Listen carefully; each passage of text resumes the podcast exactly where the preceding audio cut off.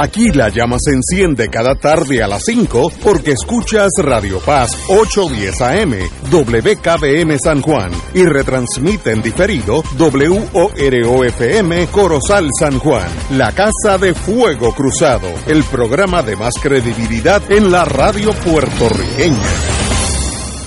Esta emisora y sus anunciantes no se solidarizan necesariamente con las expresiones que escucharán en el siguiente programa. Son las 5 de la tarde, hora de escuchar Fuego Cruzado, el programa de más credibilidad en la radio puertorriqueña, en las voces de Ignacio Rivera y sus panelistas invitados con su discusión política dinámica e incisiva de los acontecimientos más importantes del momento. Fuego Cruzado comienza ahora.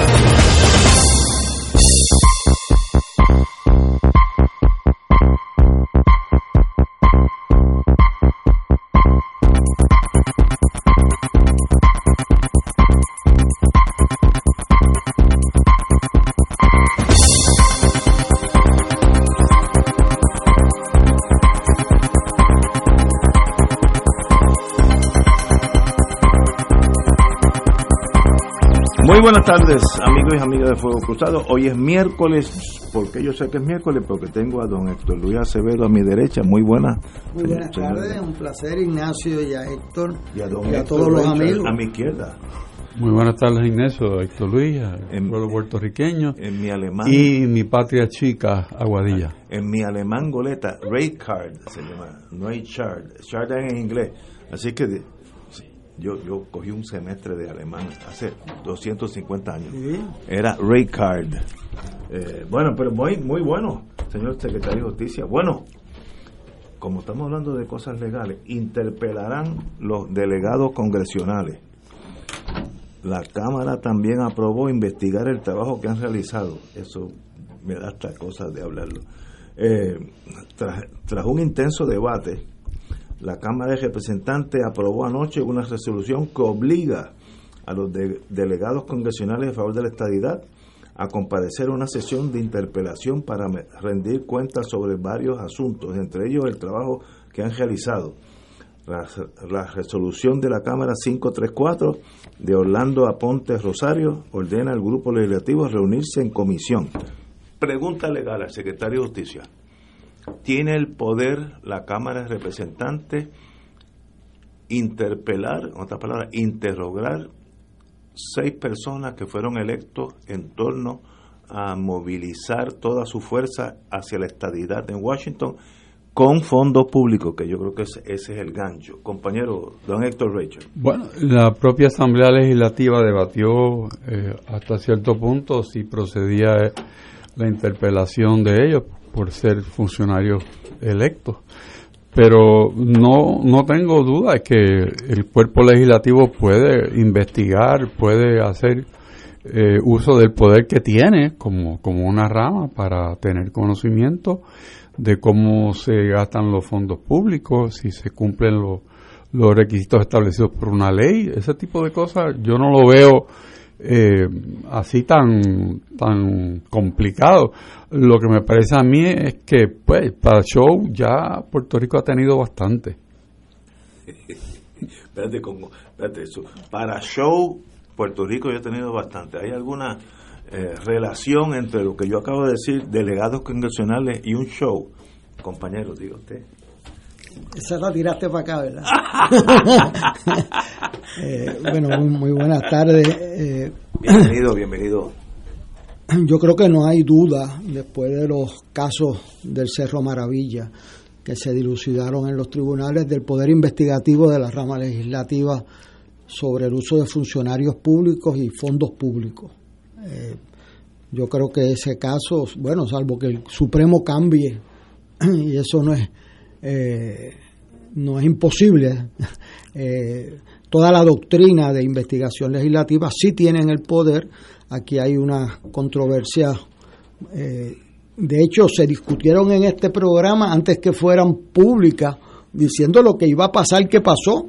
Y pasó. Que, que los iban a recibir la primera vez y que la segunda vez iban a poner a hacer turno y que se le iba a pasar el tiempo y que no iba a pasar nada.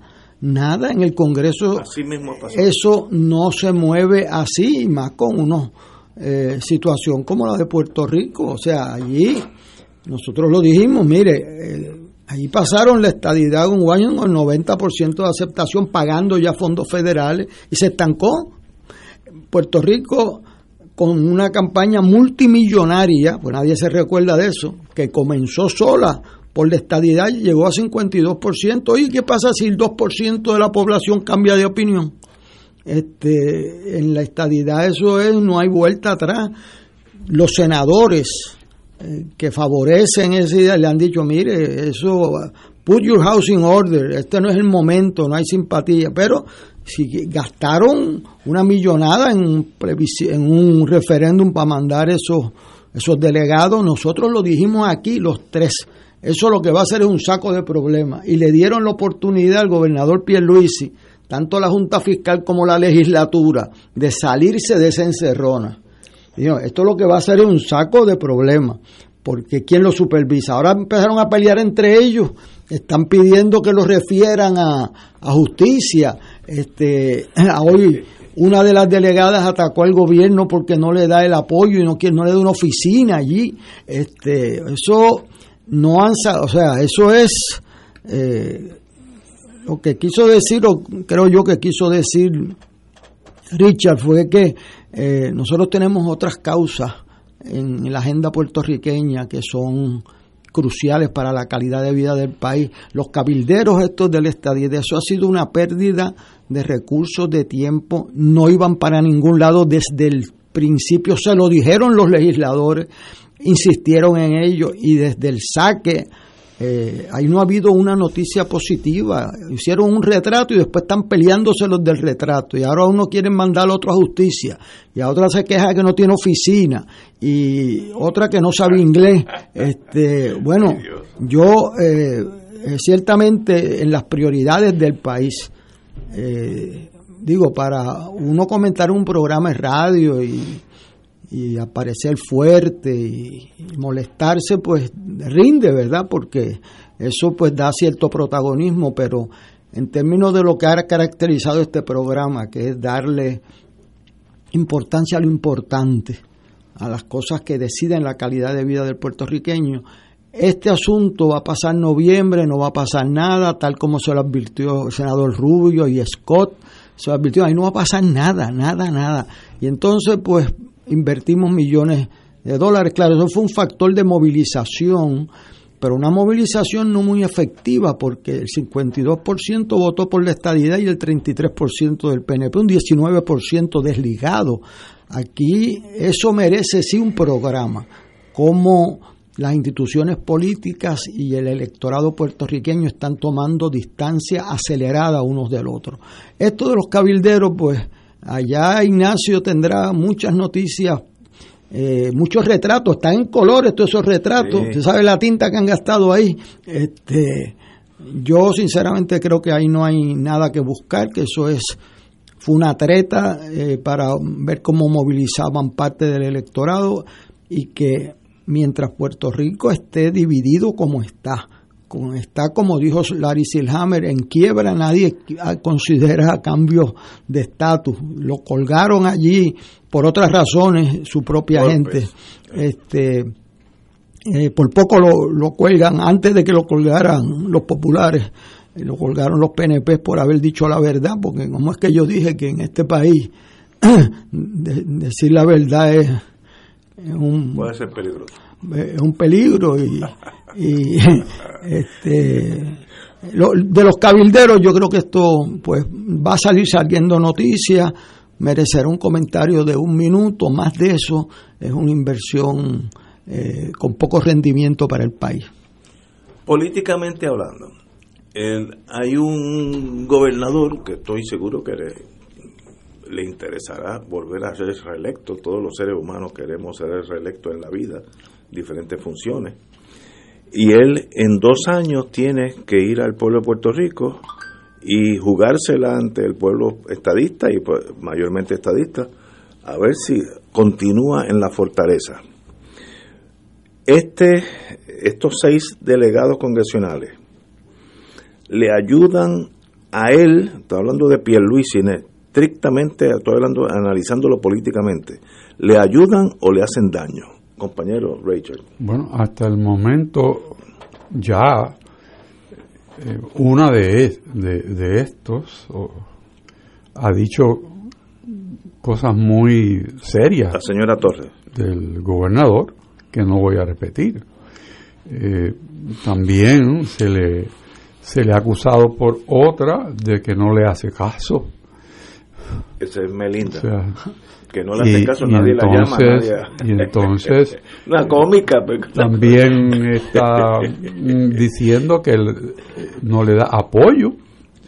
Que Prafa no habla con ella. Por eso. O sea que bien no le hace para nada al señor gobernador esto. Yo pensé que si había alguna estrategia posible de beneficio para el gobernador y el movimiento estadista, pues que el señor gobernador tomara control de esos cabilderos, le diera tarea y los pusiera a trabajar con sentido. Pero ni eso, porque el gobernador eh, siendo consistente con su estilo, pues deja que las cosas pasen y después pues recogerá los pedazos, porque eso ha pasado con Luma, eso ha sido el resultado de un estilo muy peculiar que yo creo que en, la vida del señor gobernador, política y profesionalmente, pues le ha servido bien, pero que ahora mismo, pues su barco está haciendo agua. Compañero. Bueno, yo creo que él lo vio al revés de lo que de lo que era.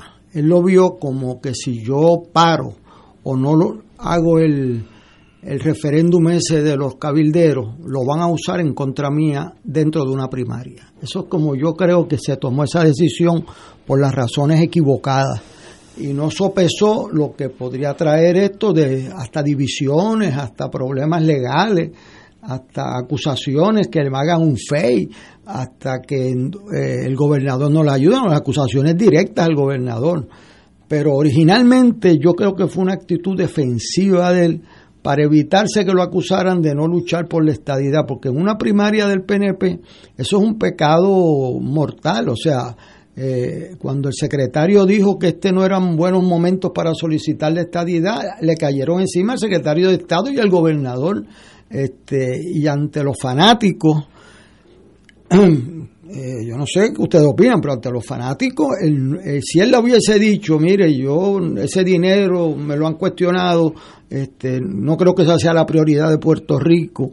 Eso lo dijo Wanda Vázquez una vez y por poco la linchan. Después lo dijo el secretario de Estado y por poco lo linchan. Y el gobernador dijo, con esos ejemplos basta, yo mejor me meto en ese problema y brego con ese problema. Pero yo creo que se les fue de las manos hace rato. ¿Por qué? Porque no va a tener resultados. Eso, eso es estipulado. segundo, todas las controversias se le restan a él. O sea, como, como falta de liderato, como falta de coordinación y como votando fondos públicos. Así que era entre dos males. Yo entiendo que él cogió el peor, porque él creía que era el menos controversial. Déjalos ahí que estén seis meses dando vueltas y visiten y no hagan mucho daño, pero que lo estén atacando a él, yo no creo que era previsible. Este, y yo creo que él se equivocó en su juicio inicial y en la magnitud de los problemitas sumando, mire la, al periódico, las fotos en colores y entonces cuando no es Melinda es la otra, cuando pues entonces el daño se está acrecentando y concurro con el licenciado Richard que está dibujando un estilo de gobernación de dejar correr los problemas hasta que se tornen ya eh, bien grandes y a veces entonces ya no tienen alternativas de solución y eso puede ser un estilo eh, muy propio, ¿verdad? Cada cual tiene el suyo, no es el primero que se le acusa de eso, pero aquí va rapidito. Yo me imagino que la Cámara a la larga eh, yo estoy seguro que esos seis delegados van a radicar algún tipo de acción o a negarse a comparecer. Y pues la Cámara irá a los tribunales y la posibilidad es que como es fondos públicos la posibilidad es que puedan, tengan que ir, si yo fuera apostador, tendrían que ir a, comparecer ante la Cámara, que es el, el poder legislativo yo me imagino que la primera testigo, si yo estuviera a cargo de ese, eh, sería la señora Elizabeth Torres, para que me diga qué usted piensa de lo que están haciendo sus compañeros, sus compañeros del mismo partido suyo, y ella pues, pues se quedará con el país. Y segundo testigo, Melinda, háblame usted de la relación de usted con el gobernador, que ya está citado, que ella dice que la relación es ninguna, que no, Prafa no, no, no le pone atención. Entonces el pueblo va a ver estoy hablando para efectos eleccionarios, un desastre administrativo, un desastre de misión, y eso afecta a Pierluisi, pues seguro que lo afecta. Y si yo fuera asesor de Pierluisi, yo tengo que buscar una solución a ese problema antes que ese problema se trague la fortaleza, porque va a descontar votos, de eso no hay duda. Damage control, ¿cómo yo puedo paralizar ese desangramiento?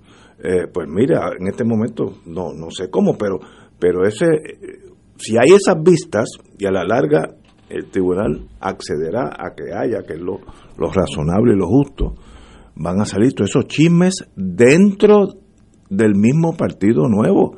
Estos no son los populares diciendo que 2 y 2 es 7, no. Estos son los estadistas diciendo, pues mire, la, señora esta torre, esto aquí, aquí nadie está haciendo nada, aquí hay corrupción, una cosa rayando en lo inconcebible. Eh, y como hubiera dicho mi jefe en General Electric, ¿quién está a cargo de esto? Hay un caudillo en el nuevo día, en el nuevo partido nuevo que diga, vamos a poner orden aquí, vamos, siéntese todo el mundo, vamos a ver, ¿qué hacemos? ¿Cuál es el plan? ¿O esto es cada cual por su lado, como los toros sueltos en la finca, que cada uno coge en dirección contraria? No sé, compañero. Yo diría que un un director de, de programación de los eventos que pudieran suceder en unas vistas, si se dieran de estos en, en la Cámara, por decir, pues citaría en el orden que tú has mencionado los testigos. Y la primer testigo, pues los que la han escuchado, me parece a mí en radio, que es un medio bien ágil, y requiere personas muy despiertas que escuchen las preguntas y sepan por dónde va el entrevistador. Pues esta persona tiene, en primer lugar, eh, es bien articulada, conoce del interior del Partido Nuevo la situación que hay, eh, se diseñó, entiendo yo, ella misma, como una alternativa desde el del interior del Partido Nuevo, la situación que hay, eh, se diseñó, entiendo yo, ella misma, como una alternativa. Desde el primer día se ve que tiene un plan para ella sobresalir como un líder dentro del PNP, no fuera. Buen punto. Ella ataca desde adentro del PNP ¿eh? y proyectándose en este mundo moderno de la política como alguien que está fuera de la manada típica de los partidos eh, envejecientes, vamos a llamarle así. Eh, y si por casualidad alguien escuchó la entrevista que le hizo Rubén Sánchez hace unos días, verá que ella realmente condujo su propia entrevista. Y es un peligro eh, para aquellos que puedan temer que ella les haga daño. Porque tiene el recurso. Tiene una manera de expresarse rápido, eh, no deja espacio ni para respiración y suelta dardos uno detrás del otro. O sea que es una cosa bien interesante escucharla como un ente que está creciendo dentro de la fila del Partido Nuevo. No creo yo que a ningún, ningún miembro del Partido Nuevo que esté en posiciones directivas hoy en día le interesa que ella tenga un foro de esa naturaleza. Así que yo creo que tú estás pensando que eso lo van a pelear hasta la muerte y yo creo que va a ser así. Va a ser, van a pelearlo, de eso no hay duda. Mientras más tiempo pase, mejor para no sacar todo esa, eh, ese malestar dentro del partido para afuera. ahora, a la larga, el, el tribunal va a, fallar, va a fallar a favor de la Cámara porque tienen derecho a interpelar al que ellos deseen.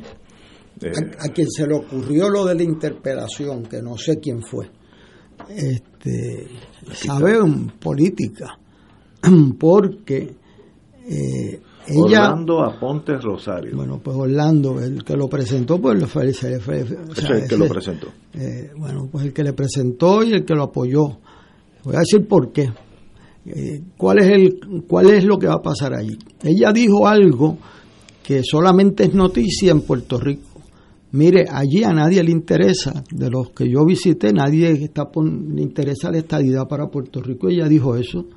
Eso lo había dicho Marco Rubio, lo había dicho Scott, lo había dicho el secretario de Estado.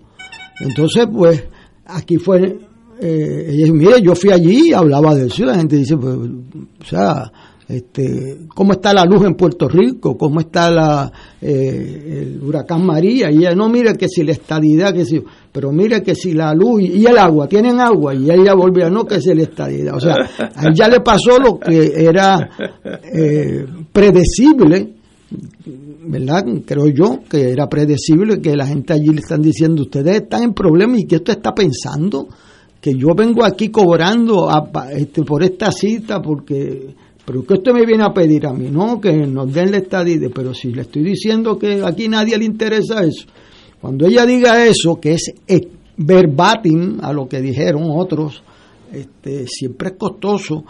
Lo único que ella no fue la primera que lo dijo. Y que entonces de nuevo vuelve el problema que decir la verdad es un peligro aquí este, y le van a caer encima este, si, cometen el error de caerle encima, como dice Richard, y ella sabe cómo eh, manejar ese ataque, eh, ella puede contestar eso fácilmente. Dice, mire, yo llevé un mensaje y me dijeron, yo estoy repitiendo lo que me dijeron. A mí no me acusen de fabricar contestaciones, que por decir la verdad, este, hasta ahora no es un delito. O sea, hasta ahora no es un delito. el, decir la verdad, que es lo que yo estoy diciendo aquí, porque usted quiere que yo haga, que yo me invente una contestación. Pues no, a mí no me eligieron de inventora, me eligieron de cabildera y la gente no le interesa eso allí. Y yo tengo el deber de decirle eso a quienes me eligieron. Y eh. eso, eso va retumbando. Entonces, nosotros aquí en Puerto Rico, en el programa de radio, en televisión, en periódico, nos entretendremos dos semanas este, con los seis cabilderos eso, porque después vendrá Ricky Rosselló, que viene en su, en su espíritu de comeback, este, y que no lo querían, y, yo en mi turno cuando es, va a estar en prime time, este, y entonces lo que pasa es que yo pienso que por ahí no debe ir el país, que el país tiene otras prioridades. Eh, Eh, pero urgente. O sea, cuando uno ve las páginas de adentro, no las primeras, las de adentro, de, los negociantes, y qué pasa si eh, con la construcción en Puerto Rico, qué pasa con la promoción de las nuevas empresas, cierra una fábrica en Humacao, cierra una aguadilla, pues a mí se me forma un nudo en la garganta porque esos son mis estudiantes los que se van a quedar fuera. O sea, este Eh, y después pues tienen que emigrar y, tienen que buscar trabajo fuera porque aquí, o sea, esto no va bien y entonces nosotros la energía, eh, las mejores cabezas nuestras las tenemos que dedicar a los problemas grandes y ciertamente para mí los cabilderos están al fondo de esa lista. Yo no sé qué, ayer, eh, creo que fue ayer, Josué Colón, el nuevo director de electricidad, que lo felicito porque está diciendo las cosas como son, planteó un cuadro de casi desesperación en torno a nuestra estructura eléctrica. Dijo que hay la planta X, no me acuerdo ahora si era Costa Sur o Aguirre, que está en 29% de la producción. Es como si usted tiene un carro y no puede pasar de 22 millas porque el motor no da. Está originalmente podía ser 100 millas por hora, ahora es 22. Pero si tú estás en 22 y pasa algo en otra planta, usted no tiene para suplir electricidad. Y eso fue lo que dijo. Había turbinas que no se habían eh, dado mantenimiento en 6, 7 años. Eso salió en la prensa ayer. Esos son problemas inmediatos. Eso sí que son problemas. Pero no hay que... Y estos seis señores, pues casi un chiste de mal gusto. No, y él habla como si él no hubiese sido parte de ese problema. Según me recuerdo, y sabe Dios, pues Richard me refresca la memoria, no fue él el director que respaldó el que se bajaran las tarifas durante las elecciones para subirlas después de las elecciones. o sea, yo no sé si fue. Eh, eso, Pero sí, uh, alguien hizo una cosa así. Alguien hizo Coger eso. un préstamo. Coger un para préstamo bajarla, para bajarla pero- durante los meses pero- de las elecciones. Pero aparte de eso, que Pero además de eso, él sabe cómo estaban esas turbinas operando. O sea, porque aquí la administración de la energía eléctrica no ha cambiado de dueño. Esas plantas siguen con los mismos dueños, los mismos administradores que han tenido por decenas de años. Este, o sea, yo vi esa entrevista como si él hubiese sido parte de otra empresa si llegara aquí de Nueva York. Este, ah, pero- ¿quiénes estaban allí? Imagínate que dijeron que tardaban dos años, dos años en pedir los filtros para sí, el- las rejillas esas. la rejilla Sí, sí, para los Ayer salió. Toma dos años. Dos años. Pero ¿Y quién estaba a cargo de velar por esas rejillas? Eh, pero mira, como dicen en inglés, all sins are forgiven. Yo no tengo problema en lo que Josué hizo en el pasado, si, si cometió errores. Ahora, me gusta que está diciendo la verdad. Esta es la situación real de electricidad. No nos vendan quimeras, no nos vendan mentiras. Díganos, mira, nosotros tenemos turbinas que hace dos, tres años que no se da mantenimiento y están apagadas. Y las que están funcionando, una de ellas, no me acuerdo cuál era, está en 29%. Mire, yo creo que eso es necesario. Cuando uno va a hacerse un MRI, lo mejor que te puede pasar es que el médico, como me cogió a mí, el doctor Canadilla, dice, ven acá, mira, siéntate aquí, Esto, esta es la situación tuya. Eso es esencial, porque de ahí tú tomas medidas. Ahora si te dicen, no te preocupes Ignacio, todo está bien, las turbinas están funcionando perfectas, pues yo sigo caminando pensando que estoy bien y no estoy bien.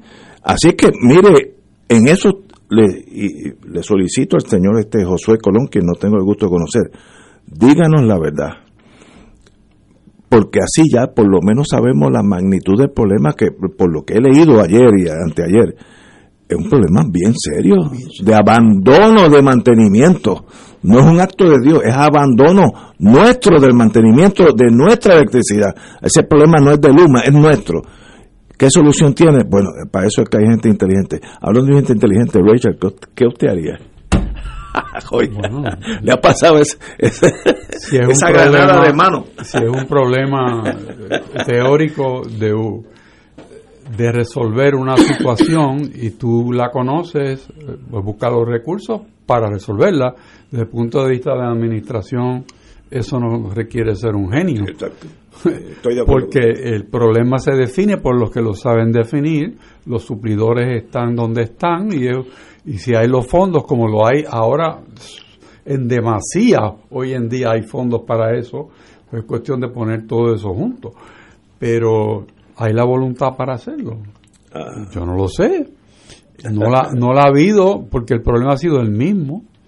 Eh, yo recuerdo cuando el huracán María, eh, que una de esas, de esas unidades eh, fue afectada y la propia administración de la autoridad requería que contratistas de afuera vinieran a resolverla, mientras los propios ingenieros de la autoridad decían yo lo puedo resolver inmediatamente en menos de 30 días y eso languideció por años sin resolverse.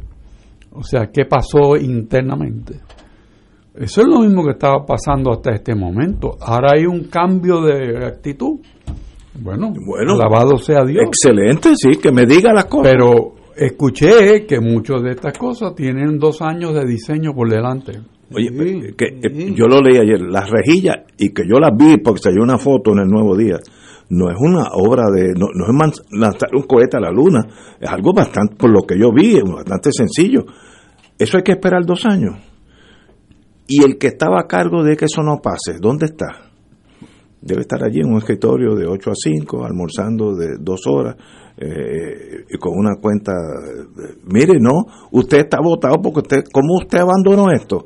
A menos que él haya dicho hace dos años, mire, hay que arreglar esto. Y la Junta, que son gente que no, nunca han salido de, de Puerto Tierra, la Junta dice, no, no, pues no, no hay dinero para eso. Ah, entonces ya no, ya no es un problema. ese artículo entero. Ese artículo tiene dos señalamientos que son importantes. Uno, el, el personal eh, disminuyó, el personal, pero se habían hecho advertencias. Y segundo, eh, que ahí hay una descripción al final que casi nadie leyó de las tres alternativas que hay, que es lo que alguien aquí ha estado diciendo. Aquí hay una estrategia de completar un cuadro con esa eh, parte de la generación, o sea, eso, eh, o sea, ahí, ahí, dice, ahí hay tres alternativas, invertir en esto, esperar que la que, se privatice. Y otra, la última, si lees el último párrafo, dice la privatización. que venga alguien y lo arregle. Y lo arregle y se le pague, se lo compre, algo. O sea, yo veo como que ahí hay una agenda inconclusa. El problema es que se, ya eso pasó de un problema técnico a un problema político. O sea, ya los alcaldes del PNP fueron ayer a Fortaleza. correcto. Y le dijeron al gobernador, como vamos, no llegamos. O sea, con los apagones, con las pérdidas de los negocios, eh, eh, la gente trabajando desde la casa se le va, eh, la luz, los negocios, las neveras se paran, se le dañan los oh. seres. Este, como vamos, no llegamos. Yo creo que ayer sonaron la campana, se lo había dicho también algunos legisladores, pero lo de Luma, eh, que se convirtió en un issue político porque nosotros y nuestros trabajadores dijeron, nosotros Juan María no necesitamos gente de afuera, si se recuerdan de eso, lo que dijo Richard, y, era incorrecto, necesitábamos gente de afuera. Este, y ahora pues de afuera y de adentro, cuando estas cosas que nos van pasando, nos pasaron on my watch, como dirían, te pasaron mientras tú administrabas la autoridad. O sea, no fue Luma el que administraba y, y, esas calderas no las opera Luma. Así que yo ahí tengo unos amigos que están encima de Luma con razón, pero le estamos, hay que ser justos. O sea, Luma no es el que opera la generación.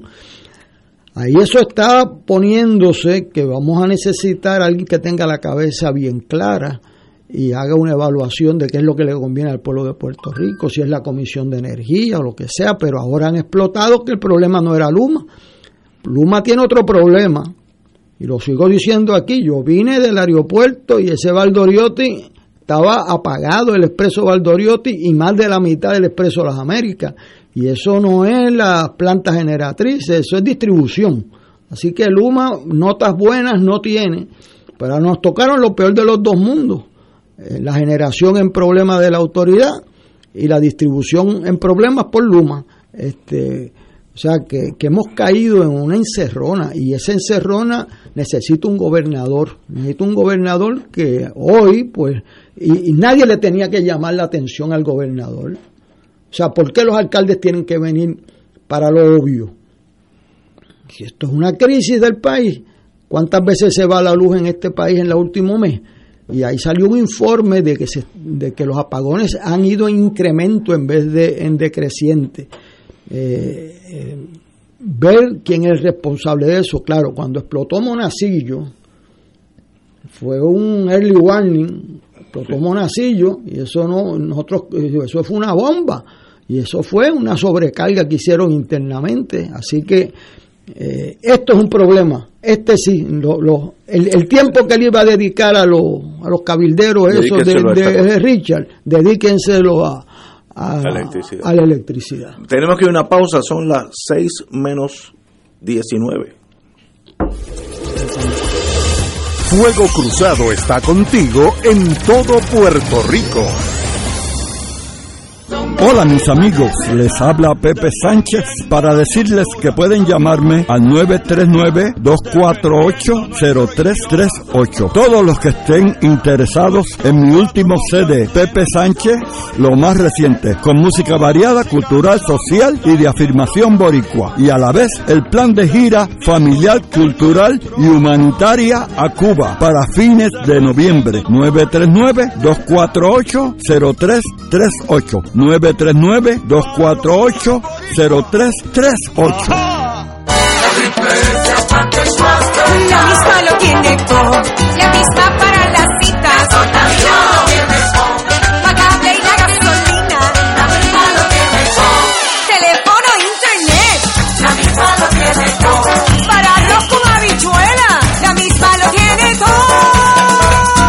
Beneficios varían por cubiertas. Ciertas condiciones de salud para ser elegible. Triple S Advantage es una organización de cuidado coordinado con un contrato con Medicare. La afiliación a Triple S Advantage depende de la renovación de contrato. NCS Classic Care presenta al favorito de todos, Chucho Avellanet, en La Magia de Chucho, un memorable concierto recorriendo su mágica trayectoria desde Magia Blanca, Mil Violines, Jamás Te Olvidaré y muchas más. Viernes 29 y sábado 30 de octubre en Bellas Artes, La Magia de Chucho, boletos en Bellas Artes y Ticket Center, presentado por MCS, produce Rafa Muñiz, te invita Casino Metro, Oro 92.5 y GFR Media.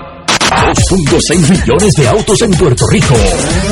Algunos de ellos con desperfectos. Autocontrol. Tu carro. Tu mundo. Tu mundo.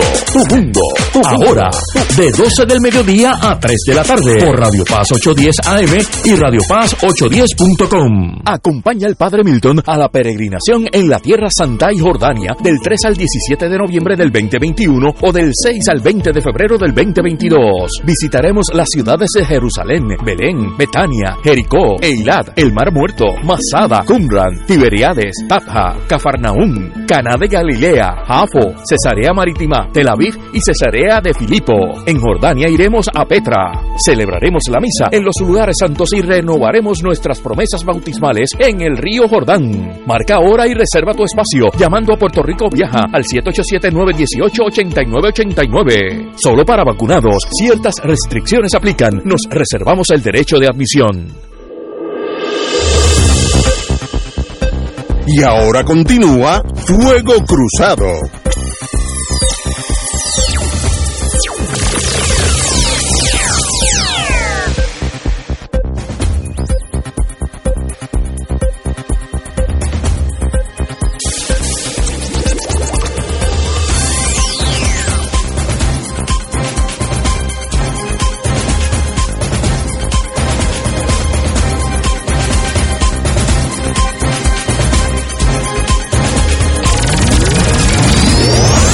Amigos y amigas, compañeros, eh, perdonen la interrupción, pero aquí estamos, volvemos al tema de, de la precariedad de nuestro te- sistema eléctrico, que es de las cosas más importantes que nos tocan a cada uno de nosotros.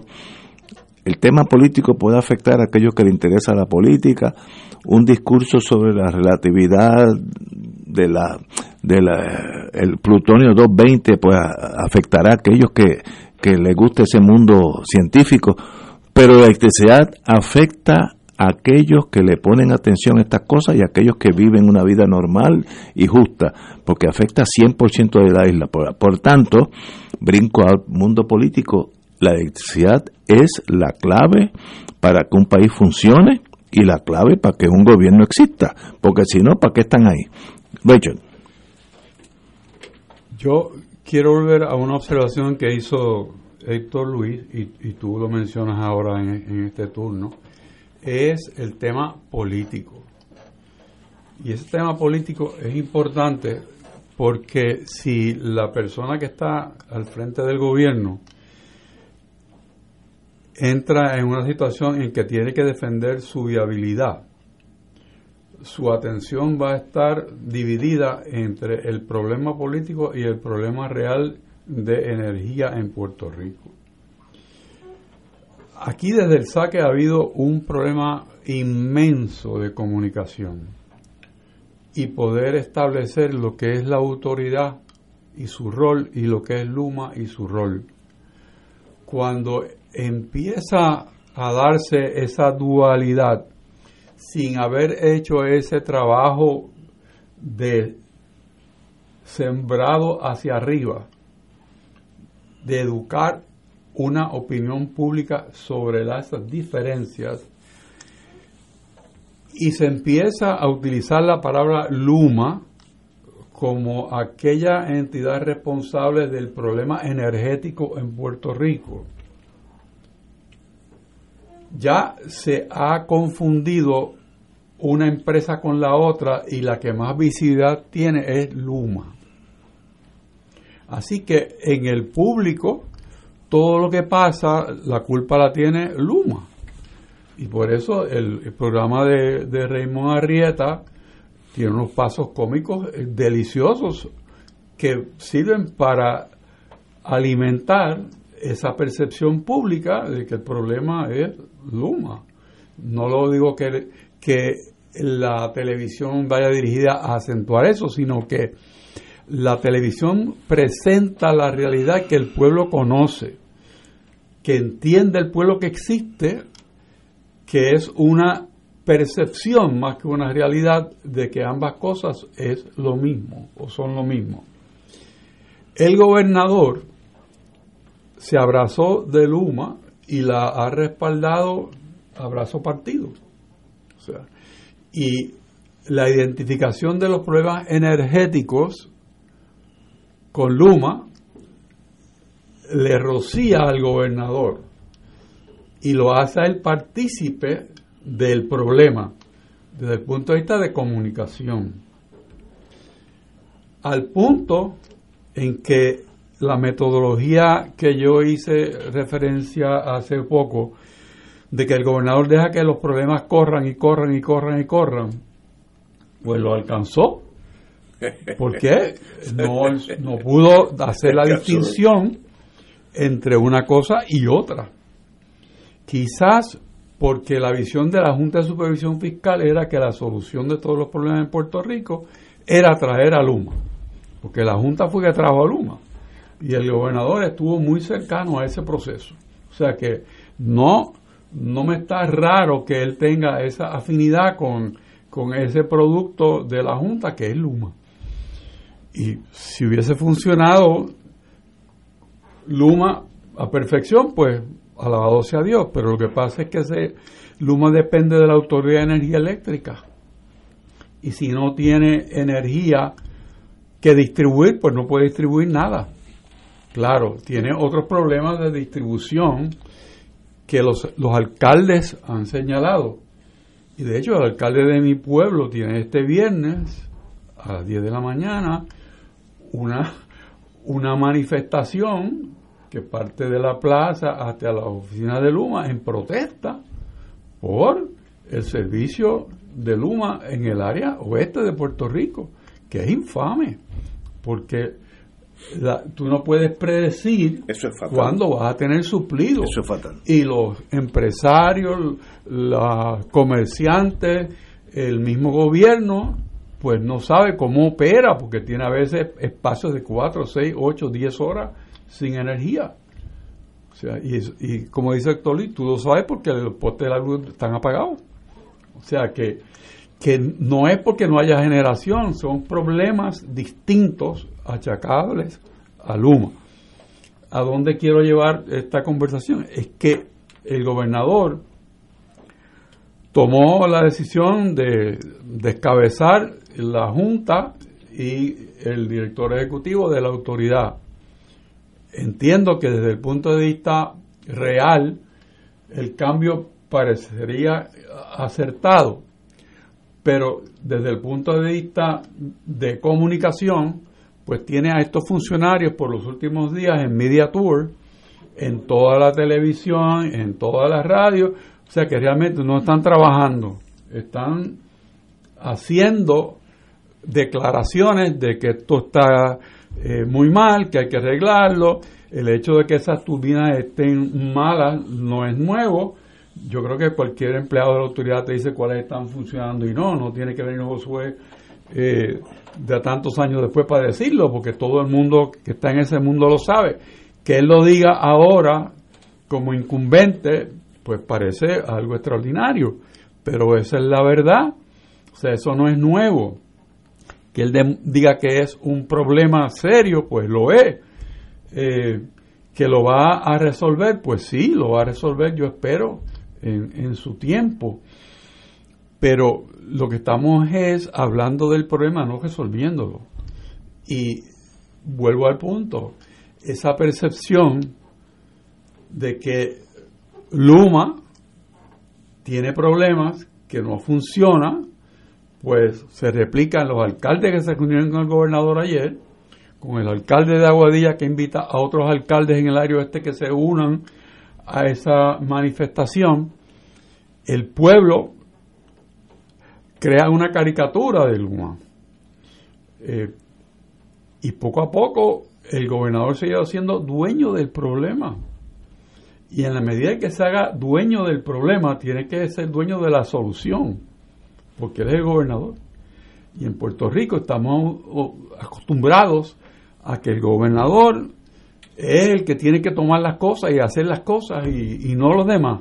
Pues el gobernador es Pedro Pierluisi y está en, en el medio de una tormenta y el barco que él va está haciendo agua, créanme, está haciendo agua, porque cuando los alcaldes empiezan a pedir salvavidas, el barco está haciendo sí. agua. Es una señal de importancia. Cuando hay un distanciamiento de la comisionada residente, el barco está haciendo agua. O sea que el problema político es real. Y ese problema político no le conviene a nadie, porque necesitamos un gobernador que esté 24/7 encima de los problemas principales del país. Igual pasa con la Asamblea Legislativa. Pues, puede haber mucho divertimento, como tú dices, en citar vistas y cosas, pero póngase a trabajar también. Escuchaba yo algo que me parecía cómico, pero no es tan cómico. Un comentario de un amigo que decía que hoy día las cosas inteligentes son de rigor tenerlas a mano. Sabemos que hay teléfonos inteligentes, que hay sistemas inteligentes hasta de, de pensamiento, de búsqueda, y que hay casas inteligentes, pero no hay una legislatura inteligente. O sea, ese mensaje, ese mensaje que me produjo, igual que a ti, risa y una sonrisa en Héctor, después me puse a pensar, yo creo que es una acusación grave, bien grave, porque demuestra que en el mundo se piensa que la legislatura no tiene conciencia de los problemas que hay y se convierte en irrelevante. ¿Ok? Y si a eso tú le añades el hecho de que el barco del gobernador está haciendo agua, pues peligra las soluciones de Puerto Rico, porque tenemos entonces un gobierno que va a estar atareado en sobrevivir, no en resolver los problemas que tiene el país. Eso hay que pensarlo. Yo, yo no voy a tomar crédito por esta idea, pero es de Fernando Martín, que viene aquí los lunes. Y él dijo, pero, ¿cuál es el plan energético en Puerto Rico? Díganme, ¿cuál es el plan? ¿Dónde está? Por ejemplo, para agosto del 2022 vamos a haber reparado la turbina 1 eh, de Cambalache y 4 de Aguirre. Ok. Para el 2026 vamos a tener eh, los molinos estos de viento instalados ya en tales y tales sitios. Vamos a empezar con 15. Y pa- ¿sabe? Hay un plan para el 2026. Vamos a tener las líneas que están ahora agajadas con tape en algunos de los postes, etcétera. Vamos a tener un, un sistema. ¿Hay un plan para mejorar nuestro sistema eléctrico o es la sencillez? Déjale eso a Luma, que son unos canadienses que saben lo que están haciendo, que yo tengo mis dudas. O, y la otra parte, déjale la otra parte, que es el tostón de producir electricidad, a Con Edison o General Electric o la que sea, Texas Power, Florida Power, Y yo, entonces, yo del gobierno de Puerto Rico, pues no tengo que hacer nada, no me tengo que preocupar por la rejilla, porque ese es el americano que viene en enero del año que viene. Hay un plan, pregunta de Fernando Martín, muy sabia. Yo no creo que en Puerto Rico haya plan. Cuando se va la luz, espérate, vamos a, a ver qué pasó. Explota una de las plantas aquí, eh, ¿cuál fue la que cogió fuego aquí en, en San Juan, en, en Monancillo? Ah, pues ve, primero llama a los bomberos y le digo averigua qué pasó. Ok, hay un plan para que eso no pase. Yo no creo que en Puerto Rico exista un plan y eso habla muy mal del gobierno de Puerto Rico, de los legisladores de Puerto Rico y de nosotros los puertorriqueños. Nosotros nos interesa elegir ya mismo gente que tengan como prioridad mirar los problemas de Puerto Rico, desde educación hasta electricidad. Hay un- ese plan existe, o es sencillamente la supervivencia, y que FEMA, y como dice el compañero Martín en su buen humor, y esperar que venga una gran tormenta para que FEMA nos ayude. Cuando tú tienes la economía de un país basada en que pase una tormenta, tú tienes problemas extraordinariamente serios. Hay un plan, mi, mi tesis, no hay un plan aquí hace 20, 25 años. No hay un plan. Esto está cada cual por su lado. Compañero. Bueno, yo vi que todos los funcionarios que han entrevistado hablan de que no se cumplió el plan. El plan de mantenimiento que había está dos años tarde, o sea que había un plan y que desviaron los fondos de un- una partida de presupuesto a otro, o sea, aquí había un plan y era una, y lo dijo el amigo suyo, 86% producía la planta que hoy produce 29, ¿saben? Eh, O sea, ¿lo que es eso? de 86 a 29 hay una pequeña Eh, diferencia. O sea que había un plan.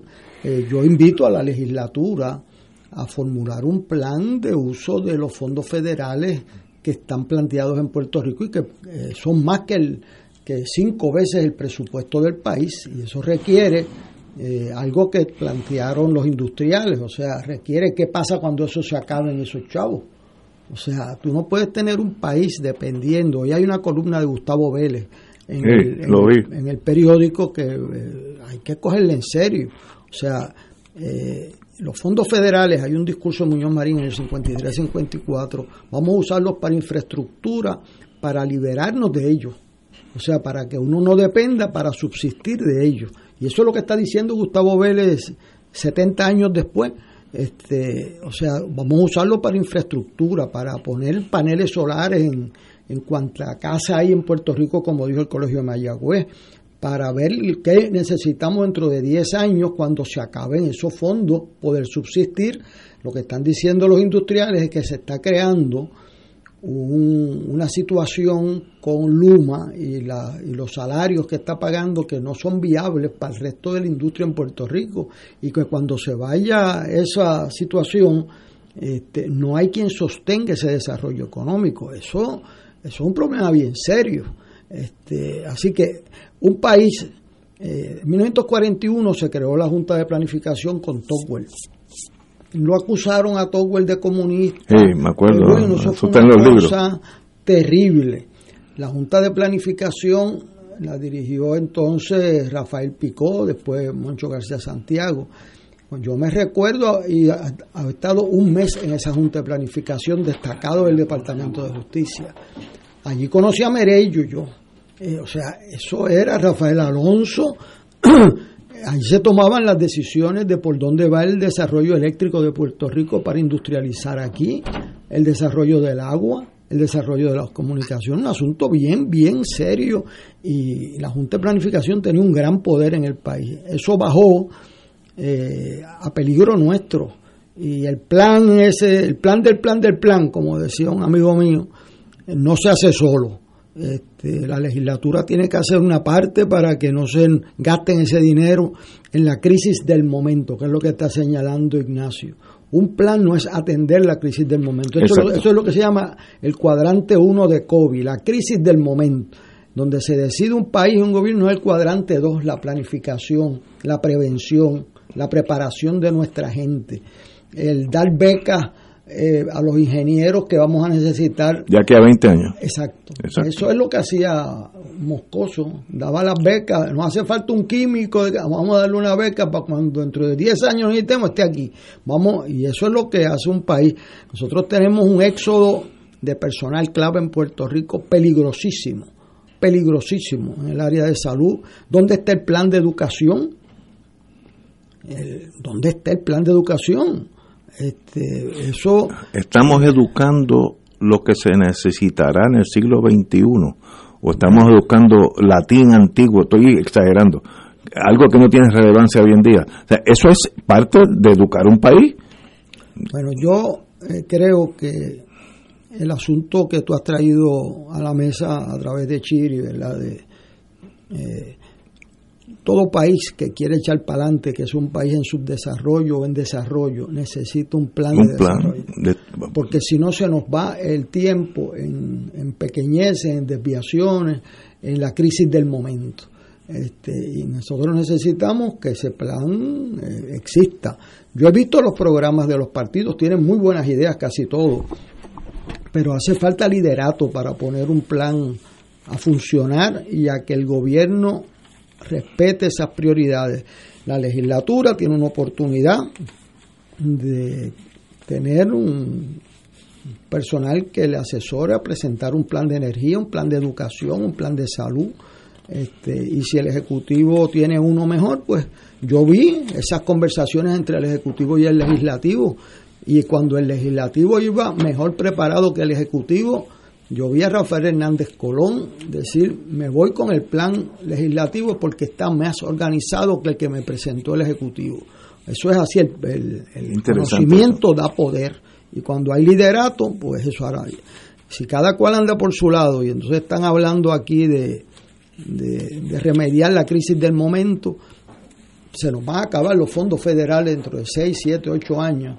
Y si no tenemos un plan para asimilar eso, yo vi lo de Roosevelt Roads el otro día que hicieron un esfuerzo en presentar un plan, pero mm, la semana anterior era un desastre. Era un desastre, habían dejado caer la infraestructura de Roosevelt Roads. Mira, que- si, si, si tú vuelas, como ahora tú puedes pasarle por encima a Rupert Road, antes tenías que ir por Fajardo, entonces coger a la, a la derecha para ir para Vieques eh, y, y, y Culebra. Ahora tú puedes salir de San Juan, pasarle, digo, tienes que eh, clear, eh, pasar el aeropuerto y ahí puedes mm, pasarle por encima a Road.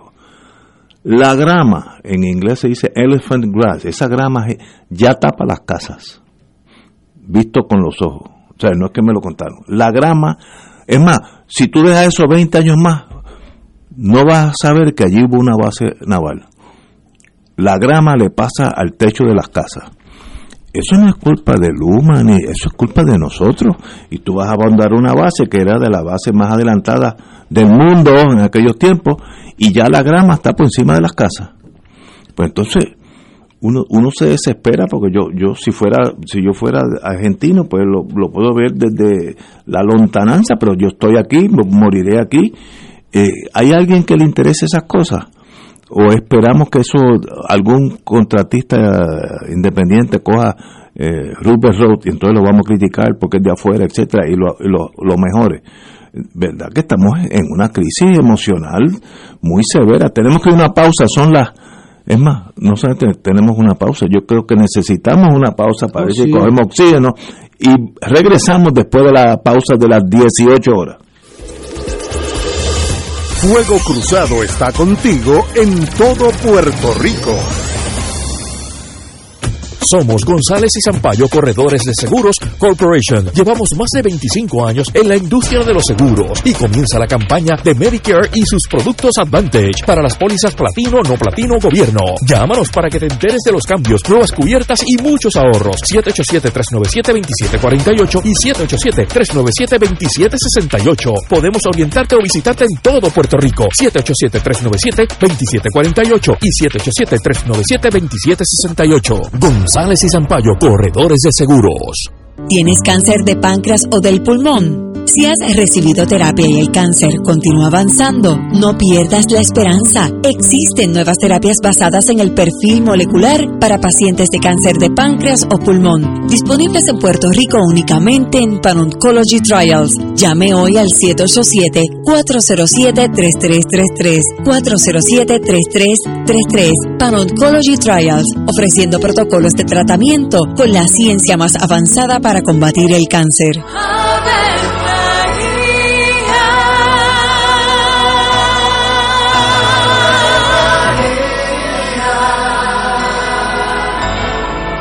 El ángel del Señor anunció a María. Y ella concibió por obra del Espíritu Santo. Dios te salve María, llena eres de gracia, el Señor es contigo. Bendita tú eres entre todas las mujeres, y bendito es el fruto de tu vientre Jesús. Santa María, Madre de Dios, ruega por nosotros pecadores, ahora y en la hora de nuestra muerte. Amén. He aquí la esclava del Señor. Hágase en mí según tu palabra. Dios te salve María, llena eres de gracia, el Señor es contigo. Bendita tú eres entre todas las mujeres, y bendito es el fruto de tu vientre Jesús. Santa María, Madre de Dios, ruega por nosotros pecadores, ahora y en la hora de nuestra muerte. Amén. Y el Verbo se hizo carne. Y habitó entre nosotros. Dios te salve María, llena eres de gracia, el Señor es contigo. Bendita tú eres entre todas las mujeres, y bendito es el fruto de tu vientre Jesús. Santa María, Madre de Dios, ruega por nosotros pecadores, ahora y en la hora de nuestra muerte. Amén. Ruega por nosotros, Santa Madre de Dios. Para que seamos dignos de alcanzar las promesas de nuestro Señor Jesucristo. Oremos. Derrama, Señor, tu gracia sobre nosotros, que por el anuncio del ángel hemos conocido la encarnación de tu Hijo, para que lleguemos por su pasión y su cruz a la gloria de la resurrección, por Jesucristo nuestro Señor. Amén. Gloria al Padre, al Hijo y al Espíritu Santo. Como era en un principio, ahora y siempre, por los siglos de los siglos. Amén.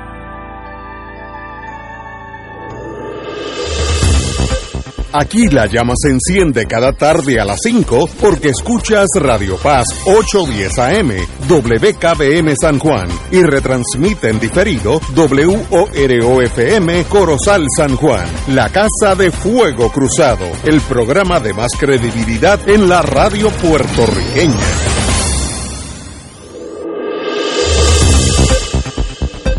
Y ahora continúa Fuego Cruzado.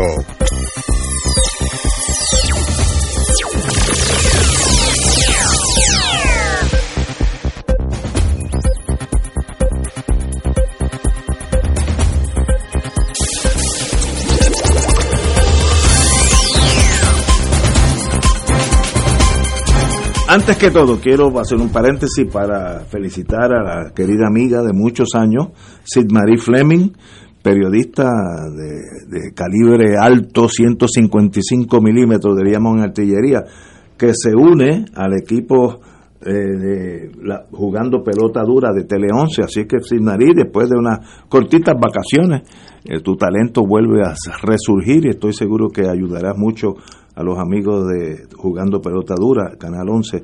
Eh, así que felicitaciones, Sid Marie.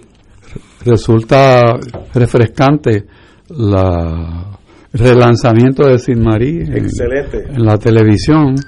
Una persona que como entrevistadora es a número uno, yo la he sufrido cuando era figura pública. Eh, y me parece muy, muy, muy acuciosa su, su manera de, de expresar. Fina, y- educada y, y- leída, sabe lo, lo que está preguntando. Correcto. Así que qué bueno que se se prepara súper bien.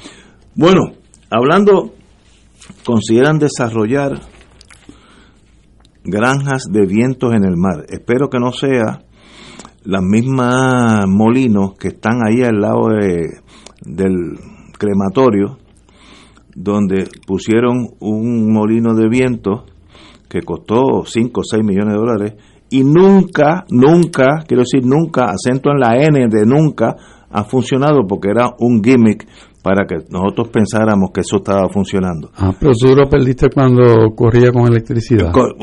El único molino de viento que consume electricidad Exacto. el mundo, y hay un, es posible determinar, generar granjas de viento eh, o centrales de producción eólica mar afuera.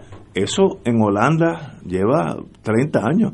En Nueva Escocia, cuando uno va pa- y, y Canadá es un país que produce petróleo, pero la provincia de Nueva Escocia, que no produce petróleo, en el agua tú ves esos molinos funcionando todo el tiempo. Así que esto no es tecnología novel.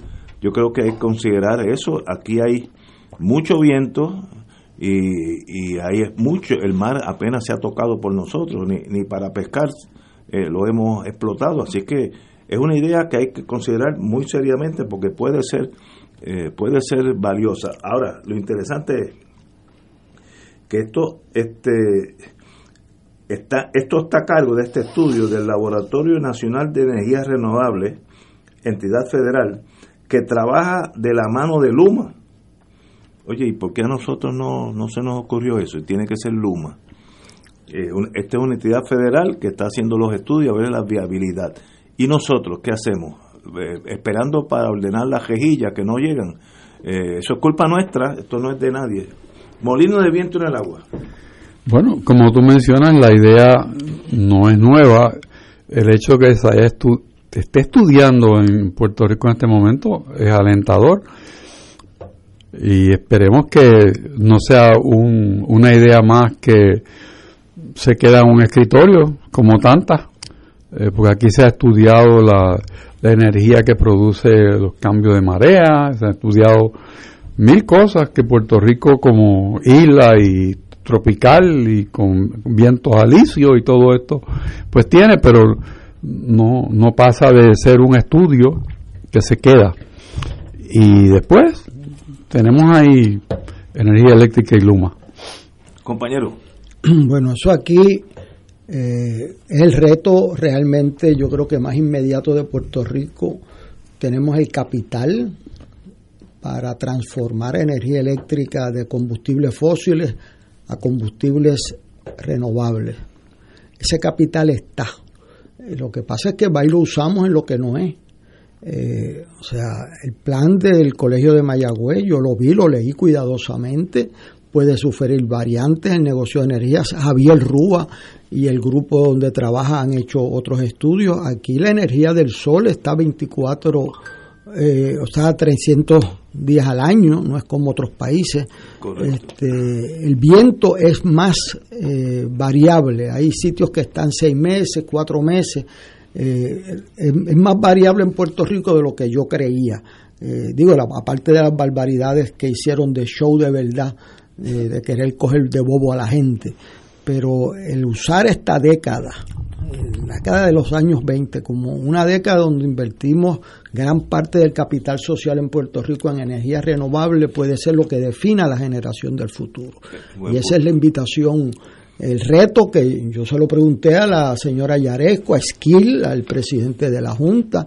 Veo mucha simpatía, que de la simpatía pase a la ejecución de, es un, de una inversión programada este, para que en cada escuela, en cada edificio público, en cada casa eh, donde se pueda, se pongan paneles solares.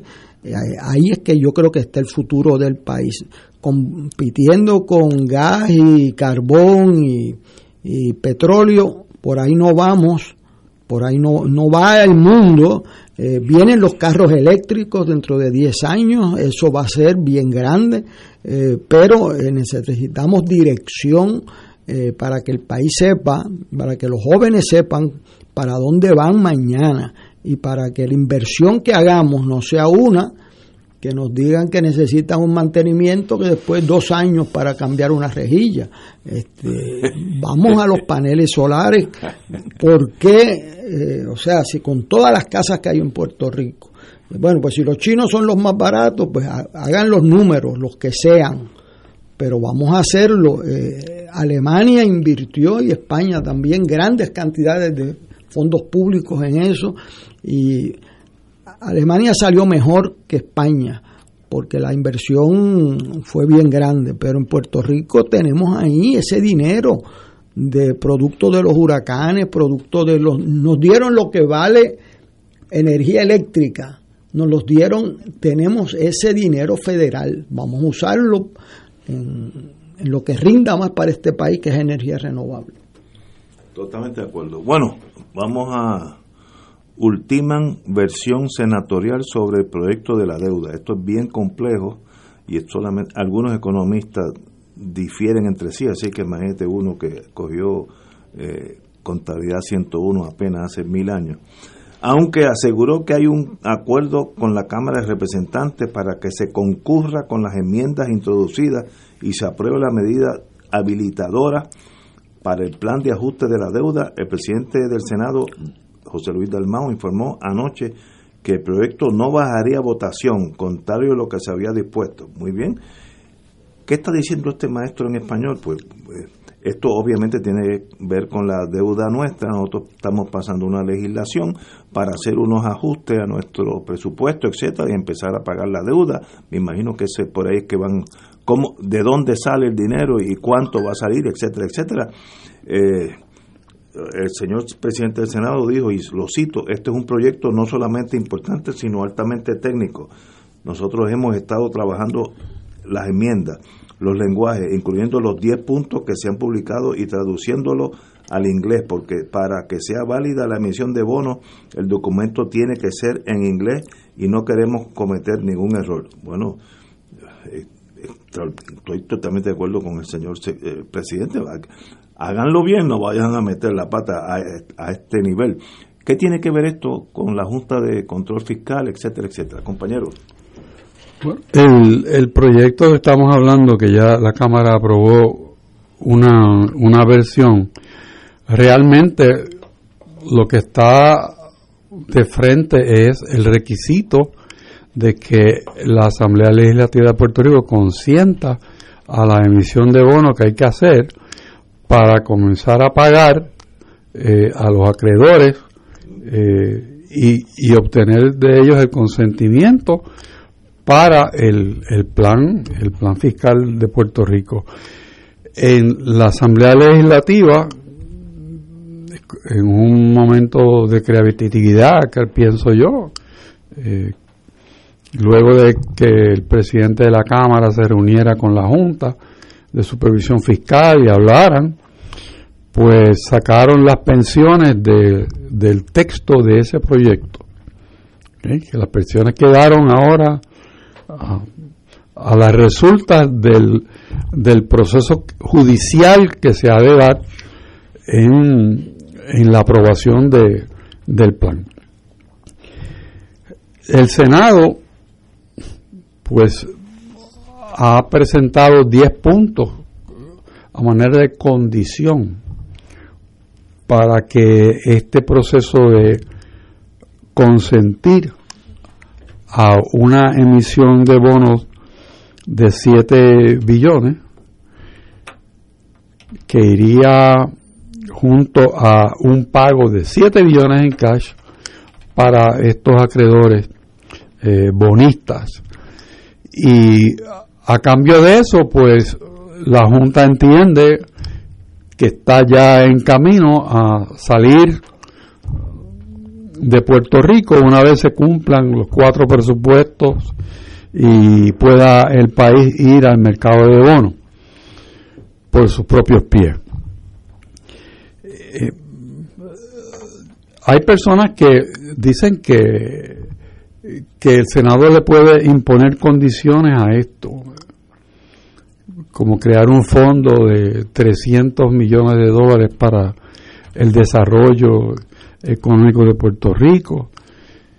Y otras y otros temas que están en esos 10 eh, vamos a llamarle requisitos que el Senado está barajando imponer algunos que sin cuantificar o sea se crea un fondo para algo pero no dice dónde salen los chavos ni la cantidad tampoco que yo no sé hasta qué punto esa parte de la alegación puede sobrevivir, eh, porque obviamente no está dentro del plan fiscal.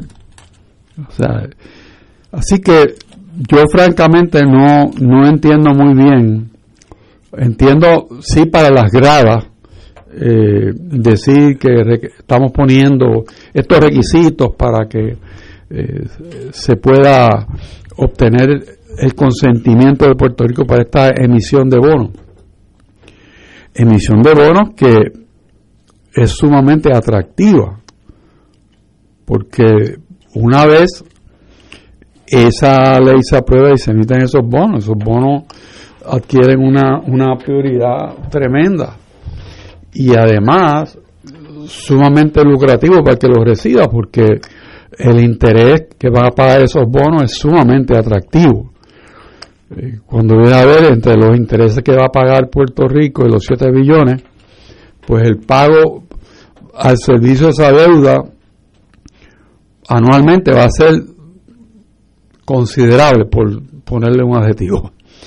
Eh, hay personas muy serias que piensan que esa emisión es muy costosa para el pueblo de Puerto Rico y tienen fundamentos para ello. Eh, la Asamblea Legislativa tiene una gran responsabilidad, eh, pero sobre el tema de la emisión de bonos, el presidente del Senado dice que tiene los votos para eso.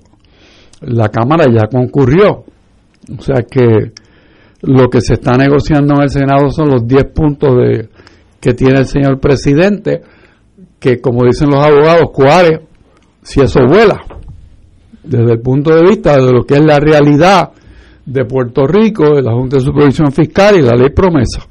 Y, y Es si- complicadísimo eh, lo que se está planeando o planteando, pero el punto ancla aquí es que se apruebe la emisión de bonos. eso es lo importante. Es lo importante, pero es la decisión que le queda a la Asamblea Legislativa de, de realmente decidir si va a tomar algún algún alguna razón en cuanto a los méritos de lo que se está planteando o si son sencillamente está diciendo amén a lo que dice la Junta y añadiéndole para las gradas un frosting. El Eh, frosting sé. sería el que no se toquen las pensiones. No, las pensiones no están incluidas. Bueno, ahí hay, ahí está hay. Bueno, ahí hay dos versiones. Ok.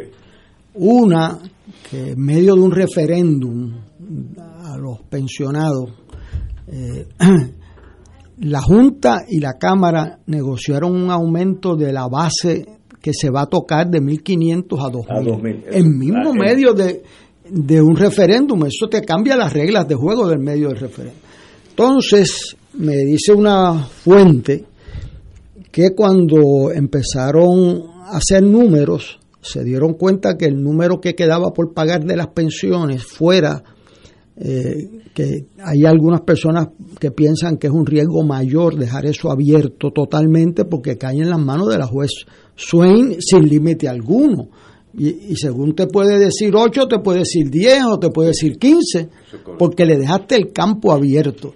Una persona me dijo, estamos a 45 millones de dólares de lograr un acuerdo de no tocar las pensiones. Hay que buscar de dónde sacas 45 millones. En un presupuesto de 10 billones de dólares, localizar 45 millones, yo lo he visto que no es tan y tan y tan difícil de hacer. Si tú logras solucionar de que hay un acuerdo total ahí para hacer esa emisión que es la clave de reestructurar la deuda porque baja considerablemente el nivel de intereses, eh, tira unos bonos nuevos, pero dejar suelto todo lo de las pensiones fuera, que es lo que dijo el gobernador, y dijo, eso es un riesgo también. Si pueden amarrar eso, identificando una cantidad que satisfaga a la Junta para cerrar ese issue, este, eso es la mejor opción y no dejar al albur de la juez que lleva decidiendo en contra de Puerto Rico de 6-0, el marcador que tiene.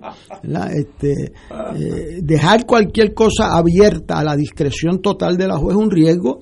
Hay gente que quiere cerrar ese riesgo, pero envuelve que los dos cuerpos legislativos se pongan de acuerdo. Eh, se ha tornado un issue político kamikaze en Puerto Rico, el que se toquen las pensiones. Eso, eso, yo te lo puedo decir que eso es veneno. Si se logra un acuerdo trayendo dinero de otra fuente y, y se cuadran las pensiones, y después del artículo del día de ayer en el nuevo día de una maestra pensionada con dos mil dólares que le, que le tocan y que realmente no le dan para vivir. Este, y quitarle el 8% a esa señora, hay que tener el corazón de hierro para tú hacer eso. Así que eh, estamos en medio del río, eso es hoy. Si logran identificar unos fondos adicionales para no para cerrar el hecho de las pensiones y no dejarlo en manos de la juez, esa es para mí la mejor opción.